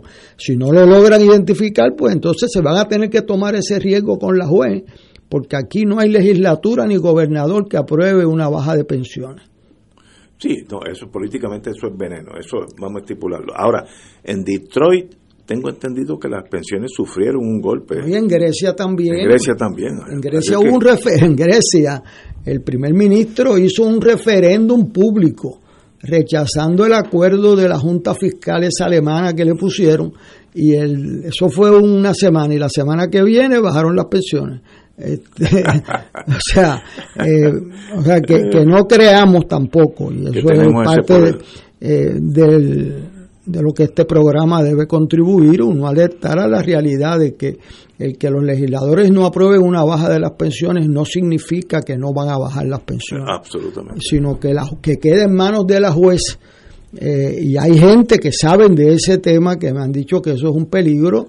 Es real porque esa juez no tiene un track record de consistencia a favor de Puerto Rico este, y que con la misma coge un 10%, un 15%, que es mejor amarrar eso con la Junta que ha demostrado en los últimos meses un grado de flexibilidad que no habíamos visto anteriormente, al subir de 1.500 a 2.000 el límite de, la, de lo que tocan las pensiones, y si se puede lograr ese acuerdo, vamos a cerrar eso completo con el primer año de un presupuesto cuadrado de los cuatro para que termine la gestión de la Junta. Tenemos que ir a una pausa, regresamos con el compañero Richard. Fuego Cruzado está contigo en todo Puerto Rico. La misma lo tiene todo,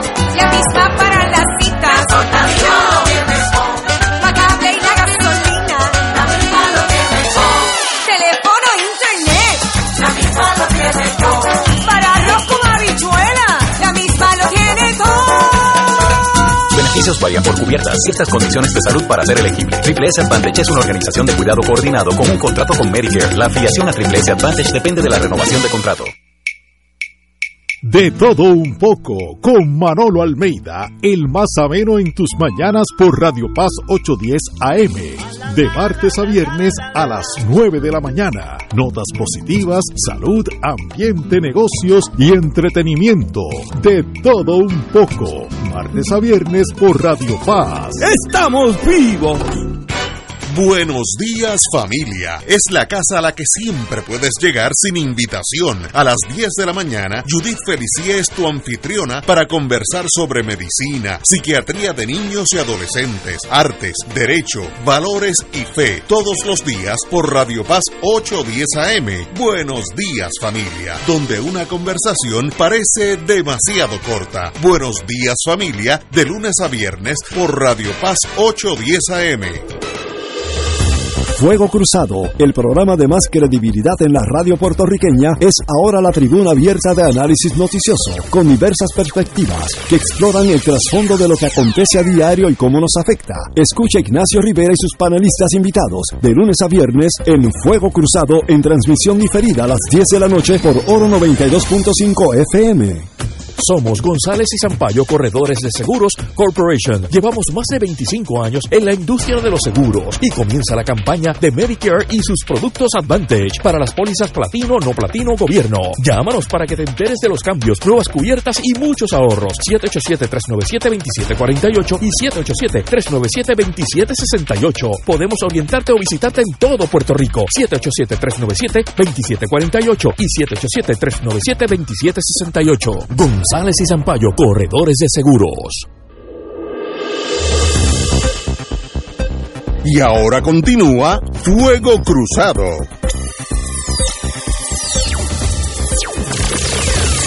Estamos, compañero Rachel. El tema como está planteado es muy complejo y desgraciadamente pues Puerto Rico no tiene a mi manera de ver como mencionó un senador, el sartén cogido por el mango. Mm, Esa no es la, la realidad en cuanto a las pensiones ni en cuanto al plan fiscal. Eh, es importante lograr eh, atender el tema de las pensiones, eh, identificar los fondos que se están tratando de identificar y, y terminar el tema y, y llegar a un punto en donde haya acuerdo con la Junta. Y si esa emisión de bonos al precio que está pautada a salir es el costo que va a sufrir Puerto Rico por salir de la quiebra, pues hay que también pensarlo, porque hay proyecciones no tan solo de economistas del patio, sino economistas de afuera, y no digo despectivamente por los del patio, sino porque los colonizados tienden a pensar que lo de afuera es lo bueno. La realidad es que la probabilidad de que la economía de Puerto Rico, que no tiene un plan de desarrollo, sí tiene un plan de pago, pero no tiene un plan para tener los chavos, está montada en una expansión por fondos federales que se agotan ya a mediados de esta década. Y es anticipable que ya para fines de la década Puerto Rico pueda caer en otra recesión y no pueda pagar este tipo de, de acomodo con los bonistas. O sea que por eso estamos, estamos en una situación muy, muy de encrucijada y esperemos que las mejores mentes y las mejores voluntades pues tomen razón y actúen de acuerdo a la mejor información que tengan al frente. En el plano teórico, vamos a asumir el, lo peor, worst case scenario, el escenario peor, que la legislatura no llegue a un acuerdo sobre nada en torno a la deuda y cómo se rehabilita Puerto Rico. ¿Qué pasaría entonces, compañero? Bueno, yo entiendo que, que la Junta y el Congreso tendrían que actuar.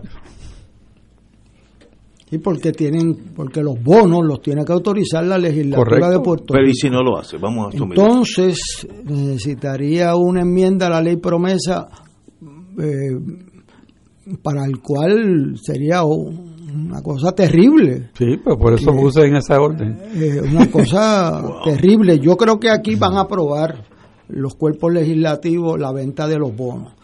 Eh, donde está el issue está si se corren el riesgo de no tocar eh, las pensiones y dejársela a la total discreción de la juez o si tratar de cerrar esa válvula de escape. Eso yo creo que va a ser el issue al final del día. Mi impresión es que los legisladores están locos por aprobar esos bonos y salir de la Junta, eh, pero allí no hay votos para aprobar una reducción de pensiones. No, eso te lo puedo decir yo. Es que es, que que es ese obvio, discurso- políticamente eso es dinamita. Eso, eso se pudo haber hecho al principio cuando empezó la Junta y el gobernador presentó un plan, no se olviden de eso.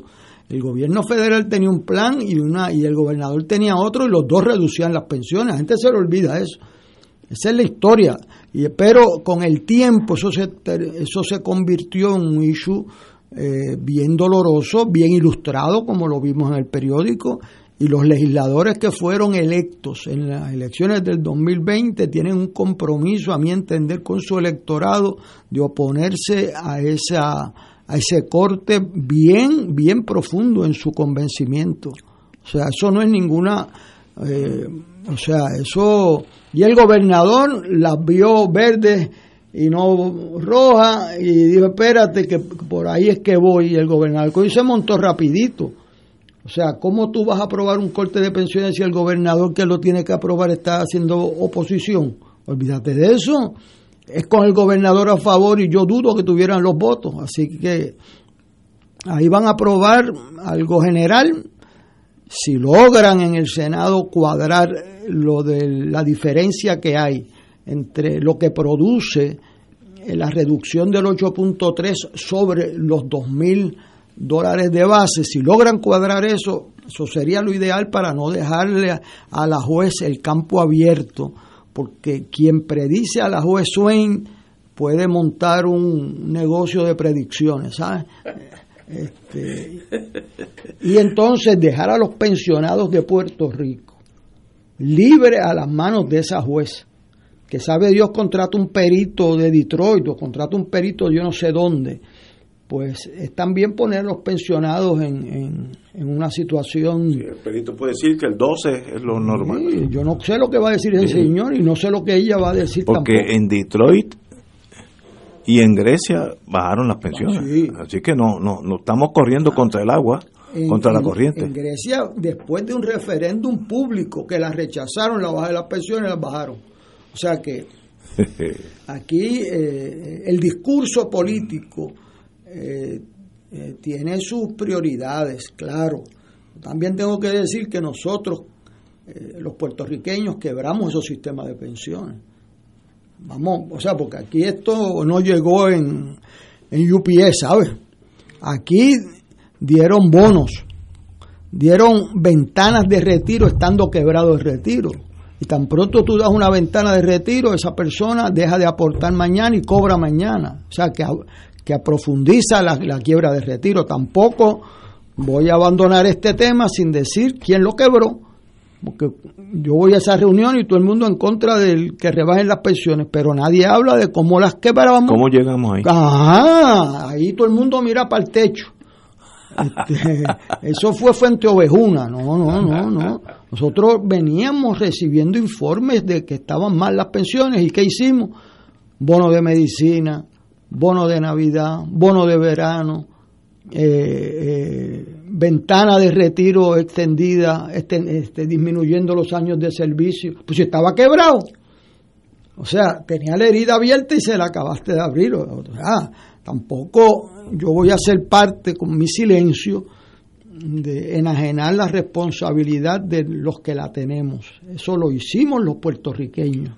Ese sistema de pensiones lo fuimos debilitando porque yo lo vi, yo fui a una asamblea una vez y el que vino antes de mí, el discurso fue, que después fue un líder legislativo, fue que había que aumentar las pensiones y había que bajar los años de servicio y eso pues, lo sacaron en hombros de allí. Este, y después me tocaba a mí era. Este, y yo dije que un discurso que no me aplaudieron mucho porque había que hacerle justicia pero la mejor justicia era asegurarse que nadie jugara con las pensiones. Porque nos podíamos quedar. Nadie se le ocurría eso que aquí pudieran quebrarle, eso era impensable. Bueno, pero... Mm, eh, eso no, no, podía pasar. todos los discursos que se dieron a favor de los retiros tempranos, de los bonos adicionales, todos esos discursos eh, tienen su efecto y es que alguien los tenía que pagar. Y una de las cosas que tenemos que aprender, y en estos programas los tenemos que usar para eso, es que un discurso, por bonito que sea, hay que ver el contenido del mismo y quién va a pagar las consecuencias. Y las consecuencias son que quebraron, mire, esa señora que necesita dos mil dólares para vivir al mes y no le da. Ese es, ese es el norte. Era la pensión básica lo que había que defender, no los bonos, no las otras cosas, y siguen pagando bonos, y los retiros tempranos, pero si, si tú tienes con qué hacer los retiros tempranos, no, y los actuarios decían no hay con qué hacerlo, y lo hicimos políticamente. O sea, pues este, cada cual que lleve su culpa, pero aquí que tampoco vengan los mismos que aprobaron los retiros tempranos, los mismos que aprobaron los bonos, ahora, ahora no pueden tocar las pensiones, porque el mundo, o sea, alguien gastó esos chavos. Esos sistemas de retiro no se quebraron solos. Y es interesante que hubo voces muy claras que presentaron ese, ese escenario hace más de 20 años. Yo recuerdo a Juan Agosto Alicea presentar ese tema ante un grupo cuando yo presidí la Cámara de Comercio. Ajá, me acuerdo, sí. Él dijo uno de los problemas grandes que tenía Puerto Rico era ese. ¿Y de eso hace cuántos años? Más de lo que quisiera acordarme. Salvador Casellas también. Claro, para hay que decir eso. Son, eso, no, eso no te gana votos ni amistades. No, allí no te aplauden con eso. No. Este, y, pero yo creo que es justo decir hoy que estamos en esta batalla hoy, porque nos metimos en ella y que, y que se sabía, no fue que llegó un aerolito aquí, cayó en Puerto Rico. Aquí se sabía que no habían fondos de retiro, se siguieron dando un retiro temprano. Y alguien me explicó, mire, esos retiros tempranos te disminuyen de 30 años, digamos, a 27 años, tu edad de retiro. Tú mañana cumpliste los 27, dejaste de aportar mañana y, y empezaste a cobrar pasado mañana. O sea que tú acentúas la muerte del sistema en dos formas radicales. Y seguimos con eso. Y a mí me sorprendió que personas serias dirigiendo retiro dijeron bienvenidos los que se retiran temprano. Y yo decía, "Pero, o sea, esto es la locura. Este, entonces, pues quien habla así, pues no lo eligen, lo abuchean, na- nadie lo aplaude. Y ahora, ¿dónde están los del aplauso? Exacto. Están pensionados tal vez. Vamos a una pausa, amigos. Regresamos con Fuego Cruzado. Fuego Cruzado está contigo en todo Puerto Rico.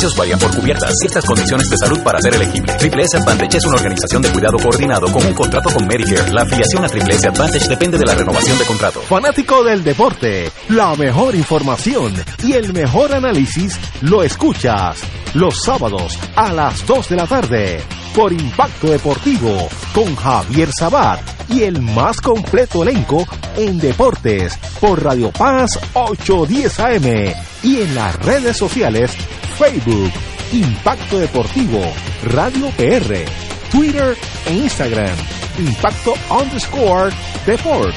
Juntos, impactando el deporte nacional. Todos los jueves Radio Paz y la Administración del Seguro Social te ofrecen un espacio informativo para orientarte y aclarar todas tus dudas sobre los derechos, requisitos y obligaciones para poder disfrutar de sus beneficios. Plantea tus preguntas por el 787-349-82 y conoce antes que nadie los detalles concernientes a cambios y nuevas regulaciones escuchando todo sobre Seguro Social con Víctor Rodríguez, los jueves a las 11 de la mañana por Radio Paz 810 AM. Te invitamos todos los domingos a la una de la tarde por Radio Paz 810 AM y los sábados a las 7 de la mañana por Oro 92.5 Cuidando la Creación con la hermana Lisi y sus colaboradores. Entrevista, mensajes educativos y dándole voz a grupos que ayudan a cuidar la creación en el mundo. Recuerda por Radio Paz 810 AM, una de la tarde, domingo, sábado por Oro 92.5 FM a las 7 de la mañana.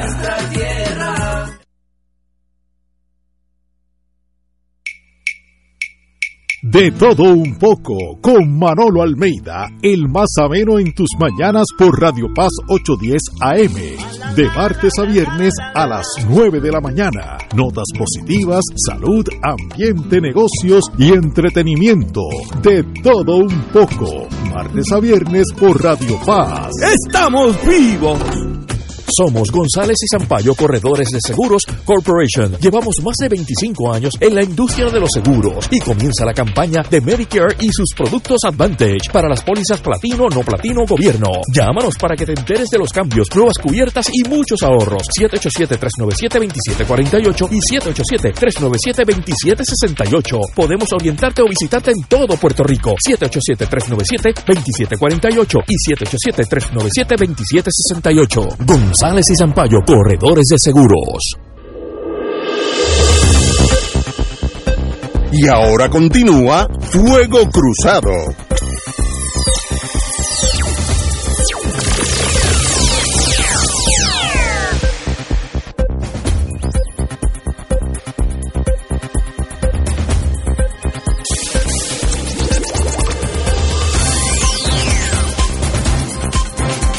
Regresamos, amigos y amigas. Bueno, antes que todo, de traer este tema, yo no quería decir nada impropio, así es que chequeé los muchachos que aparecen en Pandora Papers, ni Héctor Luis Acevedo ni Héctor Richard están ahí, así que ustedes no están en los que depositan cientos de millones en esos, en esos fondos. Eh, no, no necesariamente son ilícitos, pero fondos de verdad. Eh, unos 600 periodistas de todo el mundo se dieron a la tarea de ver dónde están estos fondos, quiénes son algunos de los que aparecen, y han salido gente que todos conocemos. Eh, bueno, eh, hace unos años hubo un chisme con el rey de, rey de España, no era cáscara de coco, el, el prime minister de Inglaterra, gente que uno se hace difícil concebir que eso están ahí, pero esos son las grandes ligas de verdad. Y estos son, pues, eh, están buscando eh, paraísos fiscales donde si yo tengo una entrada de 50 millones y lo deposito aquí en el First Federal, allí, en el Viejo San Juan, pues el año que viene, pues que tengo que tributar sobre esos 50 millones de dólares. Ahora si lo pongo en un fondo en Andorra, que en realidad es un front de algo de Singapur y, a su vez tienes acciones en Sudáfrica, o sea que es imposible de, de buscar dónde está ese dinero, pues me dan X al, al año y no necesariamente eh, es tributado. No necesariamente tengo que tributar porque nadie se va a enterar. Y ahí hay una lista, bueno, está Cheyenne de nosotros, lo cual lo felicito por estar en esa liga, esas son las grandes ligas. Eh, y muchas personas, líderes de países, están en ese, en ese mundo. Me sorprendió que el primer ministro de Inglaterra tenía mucho dinero. ¿Y dónde sale ese dinero? ¿Tanto gana el primer ministro de Inglaterra? ¿O eso es dinero que entra por otro lado? Etcétera, etcétera. El de Checoslovaquia, el jefe de Checoslovaquia. Increíble. Y usted que fue secretario de Justicia, ¿cómo usted, qué opina sobre estos muchachos? Bueno, yo lo veo como que no me sorprende y a Puerto Rico no le debía dar ningún calor en la cara a esto porque Puerto Rico es un paraíso fiscal. O sea, ¿de qué nos quejamos nosotros? O sea, el dinero que está en esos países no es ilícito. No, es ilícito. Y el dinero que viene a Puerto Rico por la ley 20, 22, pues viene aquí y tributa el 4% y no tributa en Estados Unidos. ¿Ok? Entonces Puerto Rico es un paraíso fiscal. Tan es así que el Congreso de los Estados Unidos, el Departamento del Tesoro, siempre están mirando qué es lo que pasa en este país, porque ese dinero debería tributar en Estados Unidos. Pero tú, bajo la ley local de aquí, tú eres un ciudadano de Estados Unidos, tienes un anticipa que vas a tener una ganancia de capital eh, digamos, en, dentro de 8 o 10 meses y decides que tú no quieres tributar eso en Estados Unidos, te mudas a Puerto Rico, tienes una residencia en Puerto Rico, te estableces como que eres de aquí, estás 181 días al año aquí, no necesariamente todo el resto del año, y cuando llega haces el negocio, recibes el dinero, no tributas en Estados Unidos y aquí pagas el 4 de qué se están quejando los demás cuando en Panamá puedes hacer eso o lo puedes hacer en cualquier otro sitio.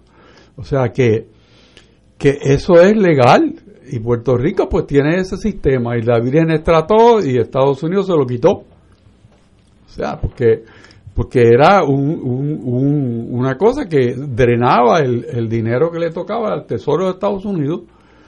O sea, vamos a, yo creo que hacer un, un, acto de, evaluarse uno mismo, en vez de pensar que eso estaba mal, pues eso es lo que estoy haciendo.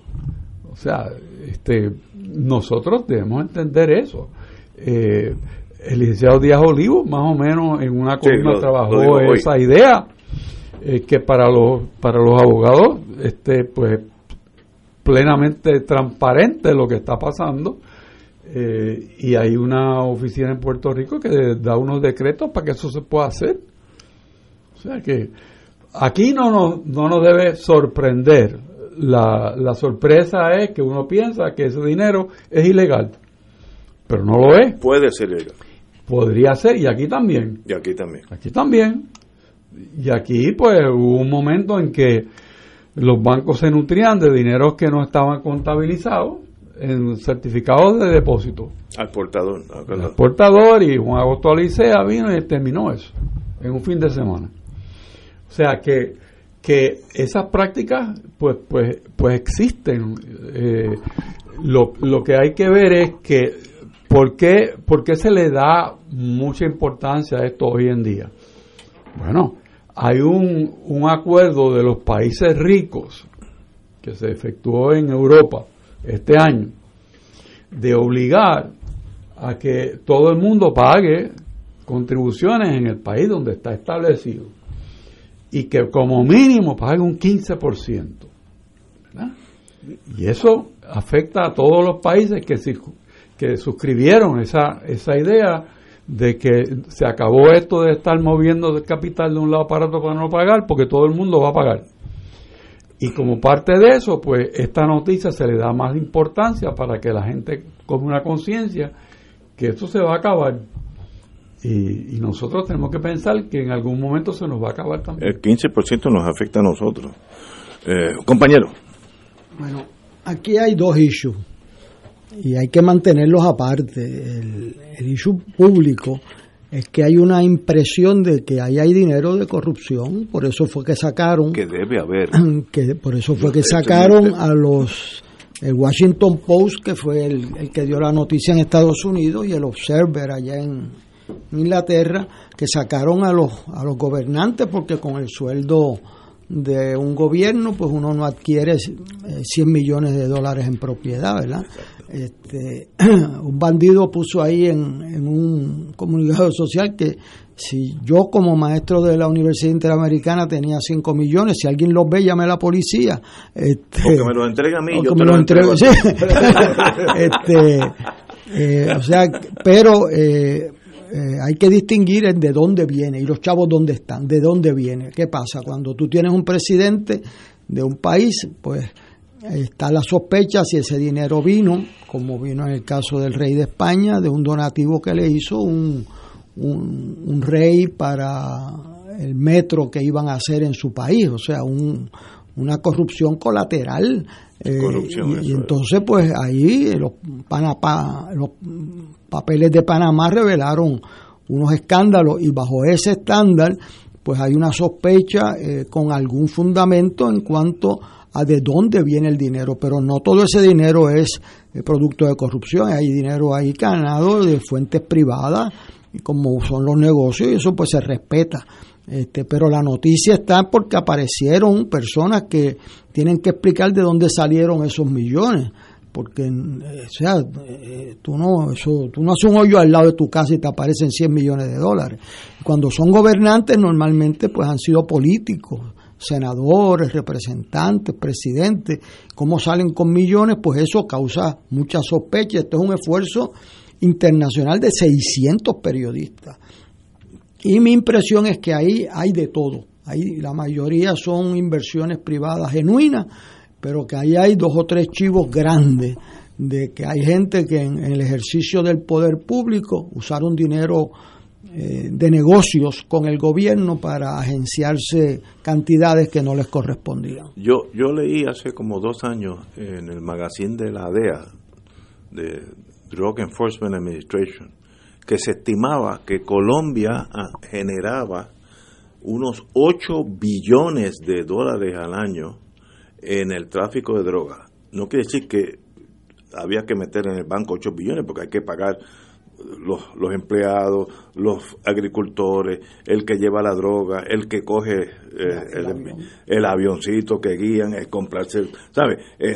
vamos a decir, pero vamos a decir que de esos 8 billones, vamos a decir que 6 fueron en gasto, me estoy inventando un número, sobran 2 billones al año que tú no puedes depositarlo en el banco de la esquina es físicamente imposible.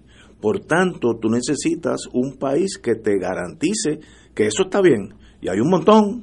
Eh, eh, Panamá, eh, Andorra, Luxemburgo, las Islas Caimanes, etcétera, etcétera. Aquí al lado de nosotros están las Islas Tortola. Hay, paraísos fiscales oficiales. Y ese dinero tiene que depositarse ahí porque no es posible eh, decir, pues mira, eh, First Federal Saving aquí en el Viejo San Juan, aquí hay dos billones, el año que viene traigo dos más. Porque, ¿quién soy yo? Pues bueno, yo soy el señor jefe del cartel de Medellín. El dinero que se genera, se genera con la marihuana y la cocaína y la heroína que se produce en México, produce billones de dólares. Esos mexicanos tienen que salir de ese dinero. El, el, dinero se torna un problema. Yo leí este artículo. El dinero literalmente se torna un problema. Porque eh, el que compra droga compra con billetes pequeños de un peso, cinco pesos, veinte pesos. Y tú no puedes tener un almacén, un almacén del grande del Bithorn lleno de billetes de uno y de veinte pesos. No, no es físicamente no es posible. Así que eso hay que sacarlo de Estados Unidos. Acá rato cogen cogen cargamentos saliendo eh, y los arrestan y hay dos millones de pesos, pues eso es nada. Así que en, en ese mundo hay la necesidad de inversión de ese dinero ilícito. Por ejemplo, en Rusia, que hay una corrupción endémica, lo, el petróleo que deja X billones. No, y en Venezuela se llevaron, en, se llevaron para Andorra billones de dólares que son del pueblo venezolano. Y, y ese, esos son los, los conduits, los, los lugares por los cuales tú puedes encaminar y lavar ese dinero. Ah, que ahí hay un 15% de gente como, eh, ¿cómo se llama? este el, el, actor nuestro, el cantante nuestro que está Chayanne. Chayanne. Ese se lo, se lo fututeó trabajando. Con eso no hay problema. Y si él paga la contribución de fin de año, no hay problema. Eso es siempre como si lo tuviera aquí en el Chase Manhattan Bank. Si es que existe el Chase todavía aquí.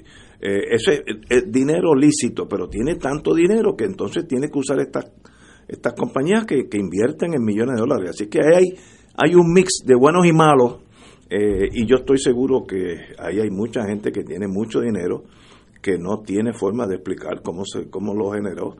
Eh, el primer ministro de Inglaterra, estoy no estoy hablando de Chencho Pérez, ¿qué, ¿qué, sueldo tiene él? No sé lo que será, vamos a decir que gana 300 mil libras al año. ¿Cómo puede tener 10 millones de pesos invertidos en Santa Cruz o la British Virgin Islands? ¿De dónde salió ese dinero?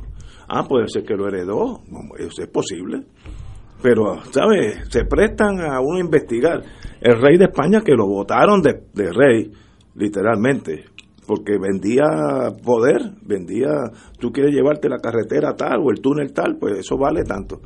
Que me sorprendió cuando leí eso del rey de España, porque eso no rompe los esquemas que oh, uno no. tiene, ¿no? Ahora, yo, yo creo que hay que mantener la, la visión que, que Héctor Luis nos, nos eh, presenta, ¿no? Que hay que separar es verdad, una verdad, cosa y la absolutamente. otra. Porque, vuelvo y digo, paraíso fiscal es una cosa y lavado de dinero ilícito es otra cosa. Son dos, son dos cosas diferentes. Que se mezclan ahí.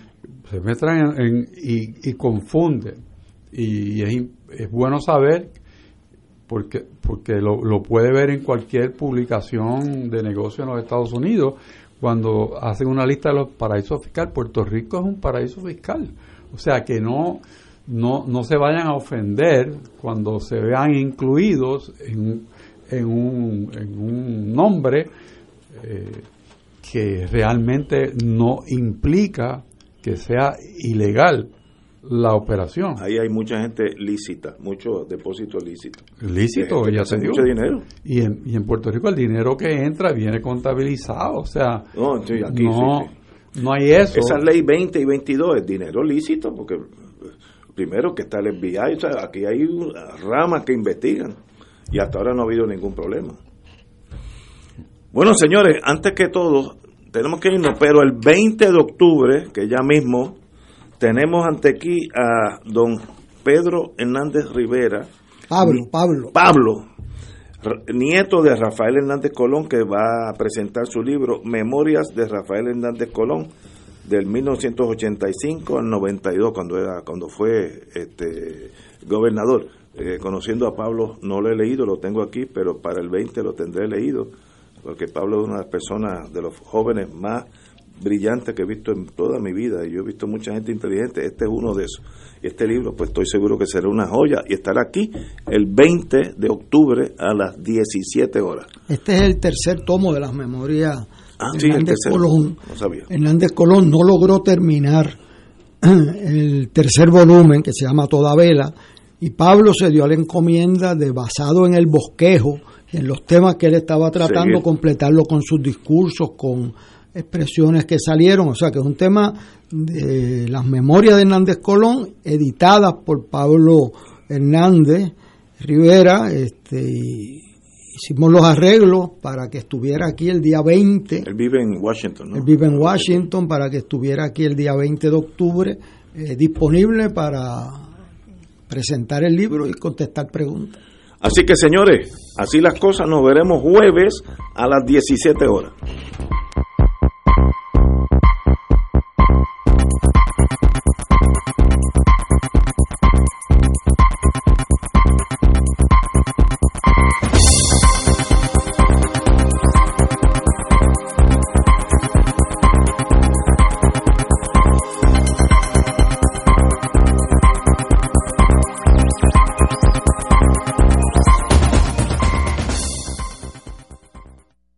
Esta emisora y sus anunciantes no se solidarizan necesariamente con las expresiones vertidas en el programa que acaban de escuchar.